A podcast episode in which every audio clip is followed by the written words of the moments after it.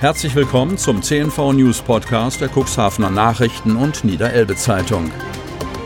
In einer täglichen Zusammenfassung erhalten Sie von Montag bis Samstag die wichtigsten Nachrichten in einem kompakten Format von sechs bis acht Minuten Länge. Am Mikrofon Dieter Bügel.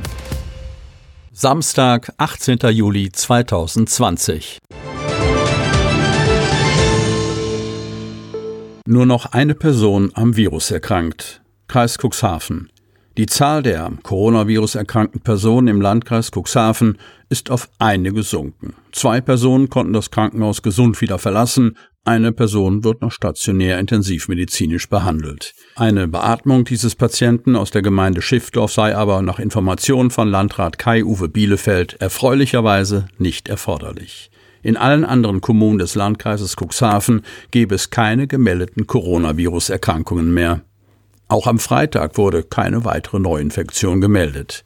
Damit beträgt die Infektionsquote, errechnet aus der Anzahl der Neuinfektionen pro 100.000 Einwohner über den Zeitraum von sieben Tagen, nach wie vor null. Die Gesamtzahl der bestätigten Infektionsfälle beträgt 376. 354 Personen sind inzwischen wieder genesen. 21 Personen sind in Folge oder im Zusammenhang mit einer Coronavirus-Infektion verstorben. Die meisten Fälle zählt die Stadt Cuxhaven mit 104, gefolgt von der Stadt Geestland mit 88. 284 Personen haben sich innerhalb des Landkreises infiziert. David McAllister ist jetzt freier Elbfischer. Geversdorf. Ronald Schminke aus Hanmünden, Ex-SPD-Landtagsabgeordneter, überreichte als amtierender freier Elbfischer den Wanderpokal in Form einer Fischreuse an seinen Nachfolger David McAllister. Der Pokal kommt nach Brüssel in mein Büro, da werden die Leute aber gucken. So der CDU-Europaabgeordnete bei dem Freilufttermin mit Fischer- und Anglervertretern in Geversdorf vor einer Bilderbuchkulisse an der Oste. Die Fischerfamilie Zeeg war Gastgeber dieser Fachveranstaltung. Der Kreis an Vereins-, Verbands- und Behördenvertretern nutzte die Gelegenheit, um auf die aktuelle Situation aufmerksam zu machen. Denn McAllisters Fischzug und die Auszeichnung hatten einen ernsthaften Hintergrund. Die Fischer und Angler erhoffen sich von ihrem neuen freien Elbfischer Unterstützung ihrer Anliegen auf europäischer Ebene. Peter Breckling, Generalsekretär des Dachverbandes Deutscher Fischereiverband, skizzierte die Probleme und Sorgen der Fischer und Angler. Dabei rückte er die Bemühungen zum Schutz des europäischen Aals in den Vordergrund, etwa durch das umfangreiche Besatzprogramm in die Bäche und Flüsse. Man erhoffe sich, dass das Aalmanagement bei der EU sowie die Förderung weitergehe. Weil aber noch nicht alle Ziele erreicht seien, müsse aber in der bisherigen Intensität nachgelegt werden und auch eine Evaluation erfolgen, so Breckling. Kontraproduktiv nannte er ein Fangverbot. Vielmehr stünden Fischer wie Angler auf dem Standpunkt, die Fische durch Nutzung zu schützen. Wer erster Kreisrat wird, ist offen. CDU erteilt Dezernent Ottens einen Dämpfer. Kreis. Die für die Kreistagssitzung am 2. September vorgesehene Besetzung des Postens eines ersten Kreisrates bleibt umstritten. Der Chef der CDU-Kreistagsfraktion, Frank Berghorn, widerspricht der Darstellung seines Pendants auf der SPD-Seite des Otterndorfers Klaus Johansen, der erklärt hatte, dass sich die Kreistagskooperation aus CDU, SPD, Grünen und FDP am Montag darauf verständigt habe, Ottens am 2. September zum ersten Kreisrat zu wählen. Frank Berghorn stellte klar, Wer erster Kreisrat wird, ist offen. Es gibt keine Vorfestlegung auf eine Person und damit auch keinen Freibrief für Herrn Ottens. Diese Vorgehensweise sei in der Kooperation so abgestimmt worden, auch wenn Klaus Johansen etwas anderes sage. Berghorn Klar ist, wir wollen einen ersten Kreisrat wählen. Das kann dann auch Herr Ottens sein. Das ist soweit in der Kooperation auch unstrittig gewesen.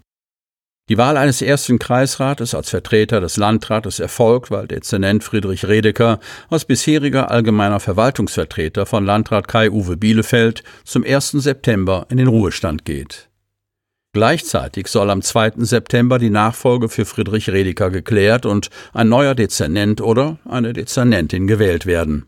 Schon einmal hatte die CDU signalisiert, sie werde Ottens als ersten Kreisrat mitwählen, wenn er seine Zuständigkeit für die Kreisfinanzen abgebe. Darauf hatten sich Ottens und Bielefeld nicht eingelassen. Nun also ein neuer Versuch, denn die CDU, so Frank Berghorn, werde ausdrücklich über ein Gesamtpaket abstimmen, das zunächst eine klare Zuteilung der Fachbereiche vorsehe.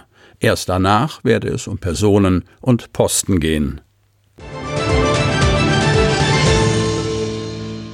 Tempolimit auf der A27 mit Straßenschäden begründet. Cuxhaven.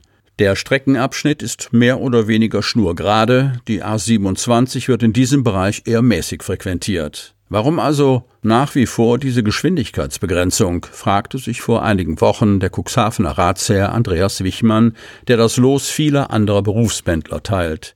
Viel Zeit geht bei den täglichen An- und Rückfahrten hinter dem Steuer drauf, manchmal mehr als unbedingt notwendig. Dieser Überzeugung war Wichmann jedenfalls, sobald es um einen rund 30 Kilometer langen A27-Bereich zwischen Altenwalde und Deppstedt geht. Dort gilt seit circa eineinhalb Jahren ein Tempolimit, das bei 120 Kilometern pro Stunde liegt, eine Vorgabe, die der Saarlenburger kürzlich über seinen Parteikollegen, den SPD-Landtagsabgeordneten Oliver Lottke, hinterfragen ließ. Auf Lottges Anfrage hin teilte die zuständige Landesbehörde für Straßenbau und Verkehr in Pferden mit, dass die 120 kmh-Schilder im Rahmen der Verkehrssicherungspflicht aufgestellt worden seien. Bei den regelmäßig erfolgenden Streckenkontrollen habe der Straßendienst im fraglichen Abschnitt Schäden festgestellt. Zwischen Altenwalde und Deppstedt bestehe die Fahrbahn aus Betonplatten, die altersbedingt schadhaft seien, so dass dringend eine Beschränkung der Geschwindigkeit erforderlich wurde. Eine kaum hinnehmbare Aussage aus Sicht von Andreas Wichmann, für den das ursprüngliche Thema Tempolimit nach eigenen Worten beinahe in den Hintergrund gerückt ist.